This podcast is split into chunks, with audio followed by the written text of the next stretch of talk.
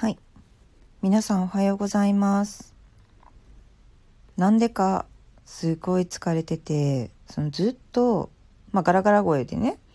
先日、あのーまあ、子供からか移った風がめちゃめちゃひどいっていう話をしたんですけれども、まあ、その中で、めっちゃゲホゲホ言ってますよね、おかま声でね。で、まあ、一大イベントがあったわけです。で昨日無事に終わりました。うちの家族の一大イベントといえばですね、うん、恒例のハロウィン。まあでもちょっと今は時期が違う。昨日はうちの息子の習い事の発表会があったわけなんですけれども、まあ、発表会と一口に言っても、クラシックバレエの世界なんですね。でクラシックバレエの世界ってなんかあの最近ねなんだろうクラシックバレエ芸人みたいな、ね、クラシックバレエあるあるをすごいなんかあの誇張してめっちゃ面白くやってる YouTuber の方々とかもねいらっしゃいますけれども本当にねなんかなんだろうバレエやったことない人ってバレエの世界ってどんな感じなのっていう感じですごい不思議だと思うんですよ。ほんで まあ不思議なんですよ。でなんだろう私自身は昔からちっちゃい頃にねクラシックバレエをやってたんで昭和の時代の、まあ、クラシックバレエの世界っていうのを知ってるんです。だからあのこの現代の、まあ、平成とか令和とかになってからのクラシックバレエの世界ってあだいぶ本当に緩くなったな。あジェシカさんさくらさんおはようございます。そうそう。だいぶ緩くなったなって思うんですよ。もうほんまにあのエースを狙えみたいなね。なんかもうそらそうですよ。あの、爪が潰れようとも、血が出ようとも、それ怪我しようとも、舞台に出たら一人でしょ？頼れる人はいないでしょ？あ、おはようございます。そうそう。なのでね、すごい根性が、あの、鍛えられるわけなんですけれども、いや、本当にね、怒鳴られました。で、先生方もめちゃめちゃ怖かったです。あの、おむつ履いてるような子でも、本当に一日拘束されて、あの、泣き言でも言おうものならめっちゃ怒られましたから、それが、まあ、昭和の時代のクラシックバレエいや教室によっても違うかもしれないんですけどほぼほぼ話を聞く限りではまあ大体そんなもんっていう認識でした。だからあのすごい緊張して発表会に臨むわけなんですが、うん、まあ現代のねそのクラシックバレエの世界の発表会っていうのはだいぶね緩くなりました。あのなんだろう。なんかちょっとこうミスがあってもそんなもんほんまにあの 放送禁止用語になるけどもう死ねアホバカか素手でイケボケみたいな そこまでの言葉を聞くことはなくなりましたね。もうあの言うても本当に蜷川組で何でしたっけ？灰皿飛んで飛んだ事件あったんでしたっけ？あんな感じのはなくなりましたね。いやそれはめっちゃ怒られますよ怒られますけど先生方全体がやっぱりその優しくなっているというか怒ら怒りづらくなっている社会だなっていうのはよく感じました。っていうのも生徒さん自体が変わってきてるのと生徒さんの保護者さんも変わってきてるっていうことですよね。うん、だからその発表会に対してのその準備とかもなんだろうでもね昔ながらの伝統なのかそのスクールによっても全然違うとは思うんですよ。ただそのなんだろう。昔からこうなんだからなんかこうに決まってるでしょ？みたいな。そのなんだろう。日本人特有の空気読め。必殺空気読めがいっぱい出るわけですよね。だからすごいね連絡事項とか少ないんですよ。いやえー、いや牧あさみバレエ団なんかにいてませんよ。そんな有名なところ。いませんいません。大阪の方でねやってました。でも大阪の方ではまあまあ結構なんだろう学校と名前がつくところにいましたねって言ったらバレるか。うん。あナランチャさんおはようございます。久しぶりですね。あのー、ガラガラ声のままね朝からライブするっていうねこの暴挙に出てますけど。昨日クラシックバレエの発表会終わったんですよ。私じゃなくて息子の。でねえーと、どこまで喋ったかな？そうそうそう、えーと、発表会の空気読めっていうのがすごいあのいっぱいやっていう話をしましょう。おはようございます。あじゃあちょっと待ってコメントしよう。クラシックバレエのバレエの発表会が終わったよ。これをえー、固定。ね。はい。それでねあのー、伝達事項がねほとんどないんですよ。みゆゆはバツイチってみゆゆって誰ですか？私？私？私バツイチじゃないですよ。バツも丸もないですよ。そうそうそう。ほんでねあのなんか連絡事項がないと必然的にお母さんたちのその経験者のお母さん側から、えーとまあ、新参者のお母さんへの連絡がいかないとで今年初めて参加するお母さんたちっていうのは何もわからないっていう状態なんですね。でそんな中ちょっと面白いことにその PTA っていうのとスクール側っていうのが結構分かれていて連絡事項がスクール側に聞いても、えっと、PTA 側でえー、処理してくださいっていうことが多々あるんですね。でその中で、えーと、まだまだそのやっぱりうーんなんか全体連絡の仕方っていうのはいろんな方法があるとは思うんですけど今回ねそのコロナでレッスンの見学が禁止されたんですよ春からね。でそしたら春から新しいクラスにあの進級したりとか編成が決まるんですけれども先生にもあんまり会えない送り迎えの時しかお母さんに会えないしあのたまり場になって喋ってたらあの早く出てくださいって言われるからお母さん同士の交流っていうのがほとんどなかったんですね。で今回私役員だったんですけど皆さん LINE でのやり取りだったんですよ。そしたら LINE の何が問題かって言ったら本名わからないんですよね いやー困った困った。顔も本名もお子さんのあの名前とも結びつかない親御さんたちとのずっと連絡をしながらなんとかやり終えた発表会ということで今年はすごく特殊な発表会でした。しかもね何があかんかってね私ですよ。役員のくせにあのこのもうちょっとねひどかったガラガラ声とあの咳が止まらないっていうので感染対策のために私が 私が役員のくせに楽屋のお当番も役員としての仕事も出入り禁止になったんですよね もうアホかっていう話ですよ。うん。い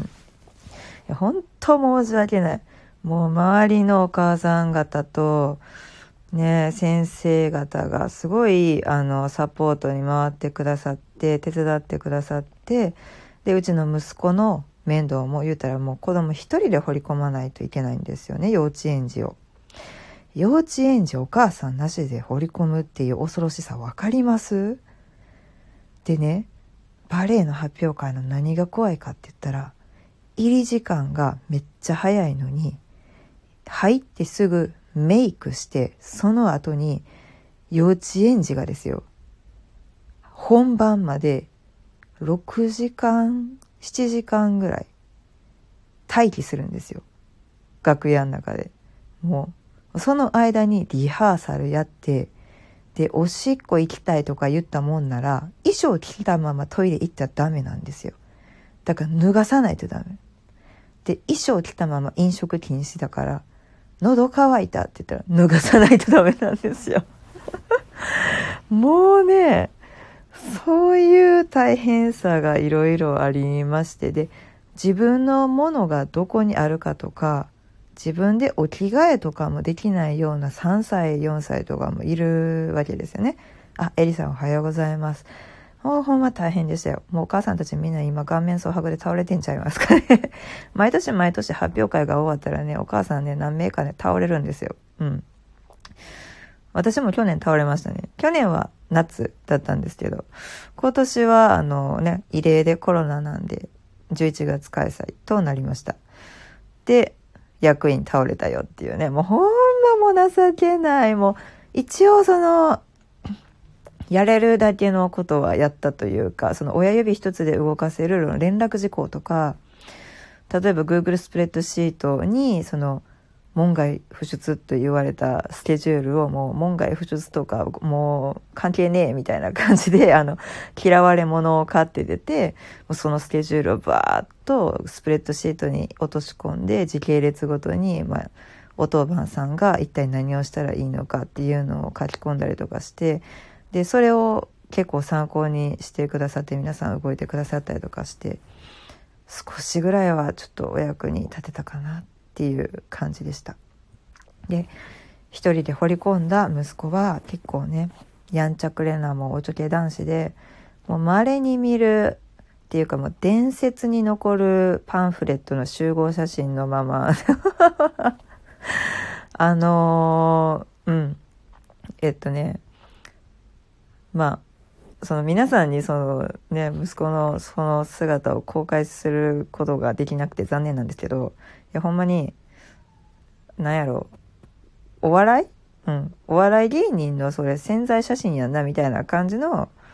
えー、バレエのクラスの集合写真で、プロ、パンフレット写ってましたね。はあ、もうそれ見た時の母の脱力感よ。でもなんとかね、本番ね、リハも頑張って、本番も頑張って、終わってもハグしに来て、よう頑張ったねって言って。で、今日はもう一日死のうと思ってました。でもなんか朝目が覚めてしまったんでね、ガラガラ声のままこうやってちょっとライブ撮ってみたんですけど、最近ね、またあの収録ガラガラ声やから控えてたんですけれども、またネタがね、もうね、満載なんで、いろいろ撮ってまた皆さんにお届けしたいなと思っております。まあ、ライブでね、こうやって配信していっても、なかなかね、皆さんえっ、ー、と、3連休の最終日ということで、まあ朝もね、早うからそんなにね、ずっと聞いてる場合でもないと思いますので、この辺にしたいと思います。じゃあまた配信続けていきますので、皆さんよろしくお願いしますっていうのと、あと一つ。あ、おはようございます、まみさん。告知だけちょっとさせていただきたいと思います。今日のね、11時で、あのうちのお店のミューズネストっていうオンラインセレクトショップなんですけど、これ和製油とあと社会派化粧品。まあ、自然派化粧品とかナチュラルコスメって言われるようなものなんですけど、和製油っていうのは日本産の天然アロマオイルですね。おはようございます。そう。で、和製油と、その社会派コスメっていう定義がどこまでなのかっていうのは私もまだちゃんと決まってんのかなって思うんですけど、まあ、ただのナチュラルコスメっていうんじゃなくてその土地で採れたものを生かした自然派化粧品っていうのを扱っております。でオンラインショップでこれをね、あのー、いろんな日本国内の各地から取り扱ってるんですけど11月は国産品認識週間っていうのがあるのでそれにちなんでキャンペーンを行ってましたで本日の朝11時にそのキャンペーンでポイント10倍っていうのが終わりますのであのもしよろしければ皆さんお店の方を覗いてみてくださいね。もう全然あの買い物とかしなくてもいいんですけどあのどんどんどんどんまたね取り扱いが増えていくのとあとこんなのも取り扱ってほしいなっていうもし地元の名産とかねあの作られてる生産者の人たちとかいらっしゃったらどんどん情報をいただけたらなと思っています。もうねなんか今コロナで経済が崩壊してるって言われてるでしょ？で東京一極集中やしって言ってる割にその東京の経済さえもやっぱり崩壊しそうですよね。でそういうのをあの、まあ、GoTo トラベルとか GoTo イートでしないといけない業界っていうのも多々あるとは思うんですけれども、まあ、そうではなくても経済を少しでも回していける方法っていうのが今のところオンラインショップですよね EC 事業巣ごもり需要って言われてますよね。こういうのでそのいろんなところ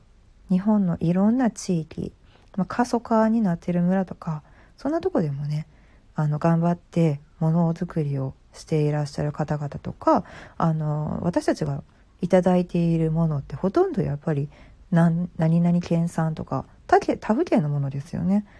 うん、だからそういった恵みを生かしてでそこに対して普段使っているものをちょっと変えるだけだからデパコスとかでこう買い物をするのが好きな人ももちろんいらっしゃいますし私ももちろんデパコスでずっと買い物をしてた時期もあるし例えばドラッグストアで買い物をするのが好きっていう方もいらっしゃいますよね。プチプラコスメでなんか安いけどいいものを発見するのが好きみたいな方もいらっしゃいますよね。でそういうのも分かります。私もそうやったから。でその中で、まあ、私が最終的にそのたどり着いたんが私自身がアロマセラピストであるっていうこととえっと、海外のアロマセラピーを割と深く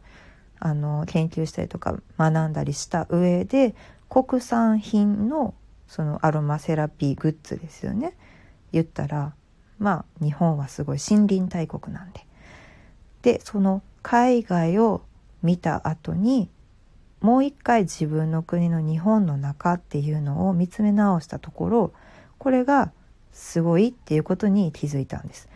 まあ、最近すごく和製油は盛り上がってきつつあるあの部門だとは思うんです商品プロダクト、まあ、化粧品になったりとかでもそれが日本のものを海外に出して海外に出たものをまた日本人が買うっていうよりも日本で国内の中でまず経済を回せたらこれが多くの人の命を救うことになるかもしれないっていうのが一つすごく朝から真剣なね発表会の話では「はは」とか言っててガラガラ声のままなんですけどあはじさんおはようございます。すごく真剣な話にね最後突入したんですけれども警察が発表していないあのー、ね経済による経済が原因での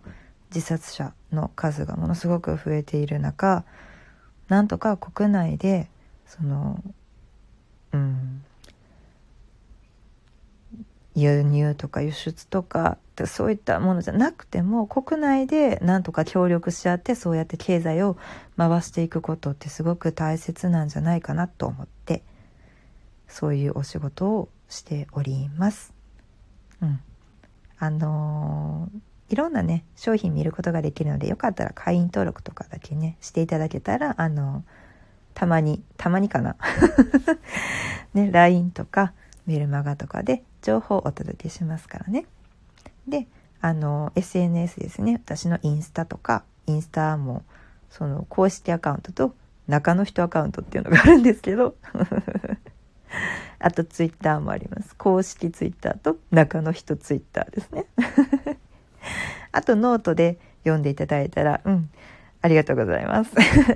そうあのいろんな何て言うのかな魅力が分かってくると思うんです。あお知り合いですね。魅力がねまだまだあの研究途中なんですよ。もうこの研究が進んでいけばすごいことになると思います。あのすっごい身近なところで言ったらコンビニで今買える陽明酒造さんの黒文字のど飴とかあるでしょ？あんな感じですよ。うん。で、先日、えっと、私が所属している日本産天然声優連絡協議会っていうところからも、えっと、解放誌の和光通信っていうののね、あの、第2弾が届いたんですけれども、まあ、結構ね、面白いですよ。あの、だんだんだんだんその、日本産の声優の成分がどういった作用があるのかっていうのが、まあ、あの官民ね連携をして大学が研究をするようになってる、うん、大学って本来そういうものですよね。研究機関なので,、うん、でそのそれによってまたそれを企業が扱うことができる。製品として扱うことができるでそれを消費者の方々にプロダクトとして商品としてお届けできるっていうねもう少し先になったら研究がどんどんどんどん進んであのもっと生活の中でホームケアとかセルフケアに取り入れていくことができると思いますので皆さんあの要チェックですよ すいません。また長々と喋ってしまいました。そしたら、あのまたね、気軽に毎日配信していこうと思いますので、あのまた楽しみにしといてください。うーん、毎回ね、ネタみたいに笑えるものを目指していこうと思ってるので、今日はめっちゃ、めっちゃ真剣な話で締めくくりますけど、あの、こういう一応、一応ですよ。一応、一応ね、一応真剣な人が 一応真剣にちゃんと勉強してる人が、あの、明るく喋ってるんやなっていうふうに思ってください。笑える内容でお届けしたいと思います。では皆さん今日連休、ね、連休なんかいって思った人もいっぱいいると思うんですけど、連休の最終日、ゆっくり、元気に、健やかにお過ごしください。ではでは。